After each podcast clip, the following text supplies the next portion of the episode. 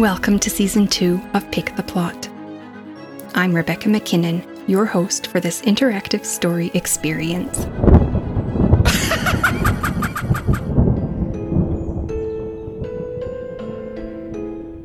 for this Halloween special, there won't be voting at the end of the episodes. Instead, you have a chance to explore each of the story options.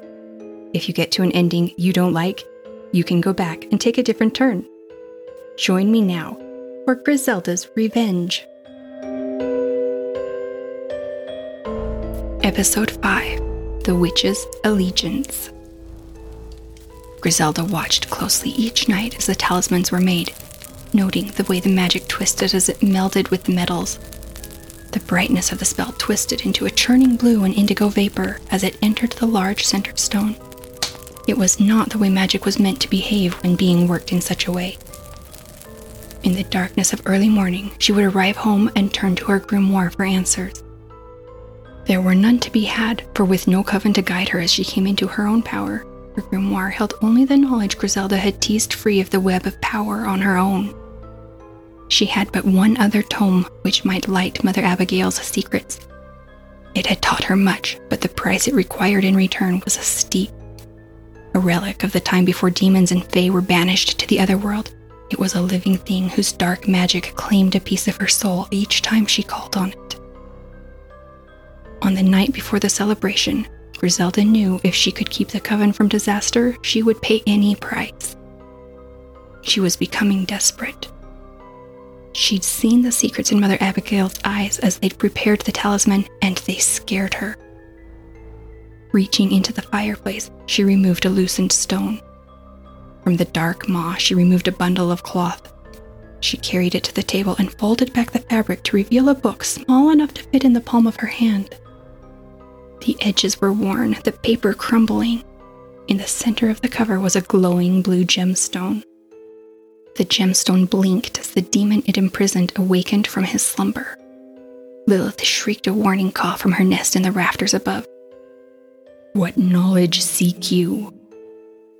The words were unspoken, yet rang in Griselda's ears. I must understand a spell which has been cast. It doesn't follow the rules I know. Show me. Griselda brought to the front of her mind the image of power sliding into the talisman, morphing into something other as it went.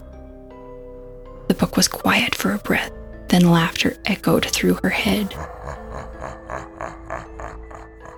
Dread poured through her. This knowledge is worth more than you can give me. I must know. If I tell you this, you must agree to free me. Tomorrow night, when the barrier is weak, I shall walk the world once more. Griselda hesitated. There must have been a reason the demon was imprisoned. A bargain. When I've told you, you'll beg for my aid. I can only give it if I am free.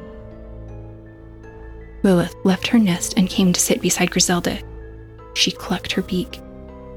Yes, little one, it must be done. She turned to the book. Tell me, if it's as bad as you say, I'll accept your help. When the book spoke to her mind, it was gleeful. There is but one spell which takes this form. It takes most of a night, but the one who wields it walks away with the life force of all within the circle. Those she steals from become wraiths and are bound to her service until the end of time, or until a dark witch with greater strength defeats her. You have the strength, but your darkness is lacking.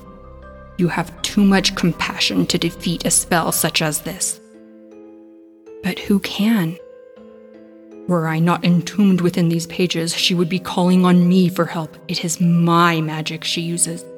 She cannot complete the spell alone. She will try and fail, killing those she tries to enslave. Set me free. I would seek revenge for her hubris. In return, you would gain safety for the pitiful creatures you aim to protect. Griselda stroked Lilith's feathers. She could walk away and allow Mother Abigail to do her worst, but the villagers were powerless to stop the magic the coven would release. They would never so much as discover her intent. What must I do? A satisfied laughter chilled her bones. Before dawn woke the village, Griselda walked past the square to the grassy field where the celebration would take place. From her pockets, she withdrew the amulets she'd prepared and spread them, spacing them in an even circle around the festival ground. She used her toes to press them into the soil. Back at her cottage, Griselda followed the book's instructions, gathering ingredients and brewing a potion that glowed with a pale blue light to match the stone on the book. The day flew as she chopped and brewed. When it was ready, Griselda painted the potion onto the book. The final step was an incantation. She muttered it so quietly, not even the book could make out her words. At the appointed time, Griselda met the sisters at the festival ground. Under the direction of Mother Abigail, they took the talismans and carried them right to the edges of the field. They drove tall iron stakes into the ground and hung a talisman on each of them. Mother Abigail sang out a chant. The unfamiliar words crept across Griselda's skin like a snake. The villagers came in a trickle, then a flood. Laughing and cheerful, they built a fire large enough to last the night. As the sun dipped below the trees, the first of the specters appeared. One by one, the villagers welcomed friends and neighbors who had crossed to the other world. More and more gathered until the field was full. In the trees beyond her amulets and the talismans, Griselda could make out the bright gazes of the trickster Fae and the glowing glares of demons. In the light of the witching moon, she watched Mother Abigail. She roamed the edges of the field, checking the magic of her talismans and muttering under her breath. After circling the gathering thrice widdershins, she threw her arms into the air. Her shriek of triumph cut through the celebrating and drew everyone's attention. She bellowed her chants as she swayed in an undulating dance, shattering Griselda's hope that the book was wrong, that she was wrong. The familiar voice of the book screeched in Griselda's mind Now! It must be now! With shaking hands, Griselda pulled the book from her bodice and threw it into the fire. The flames leaped as the pages exploded. In their place was a thing of nightmares. The demon glowed with the same blue light as the potion Griselda had painted on the book, and his gleeful laugh rang out loud in the night. He stepped from the flames. With a careless smile, he crossed to stand before Mother Abigail. He traced her face with a single claw. This is my spell. The Coven Mother parted her lips. I knew you'd come. For generations, my mothers said the day would come. They didn't know when it would be, but I've always known it was my duty to bring you. Come, little witch. Together we will devour them all. He took his place beside Mother Abigail and turned on the villagers. In tandem, they took a step forward, then another. On the next step, they couldn't move. Griselda's circle of amulets held them back. The witch howled in anger. Griselda, The demon yelled. we had an agreement. Griselda moved across the field to stand opposite the nightmare. Did you think to cross my protection because you own a piece of my soul? You are mine.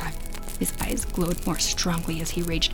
You are mine. You cannot keep me out. Griselda reached into her pocket and pulled out the large blue gem she'd pried from the cover of the book before tossing it into the flames. The demon's scream shook the sky. You'll never be whole, therefore, you'll never be free. You're bound to whoever holds this. Griselda sent a pulse of magic at the stone. It shattered. She carefully gathered the shards and passed them out to the villagers. We control your fate together. You may court one or even two of us with your promises, but you'll never win us all. The demon turned his fury on the witch who'd tried to free him. When he was through, not so much as a splinter of bone remained. Throughout the night, the demon paced outside the barrier, but as the witching moon gave up ruling the sky and the sun returned, he was claimed by the other world. You've reached the end of this storyline. You're welcome to go back and experience another. There are five possible endings. If you've enjoyed this story, please consider sharing it with a friend. Thank you.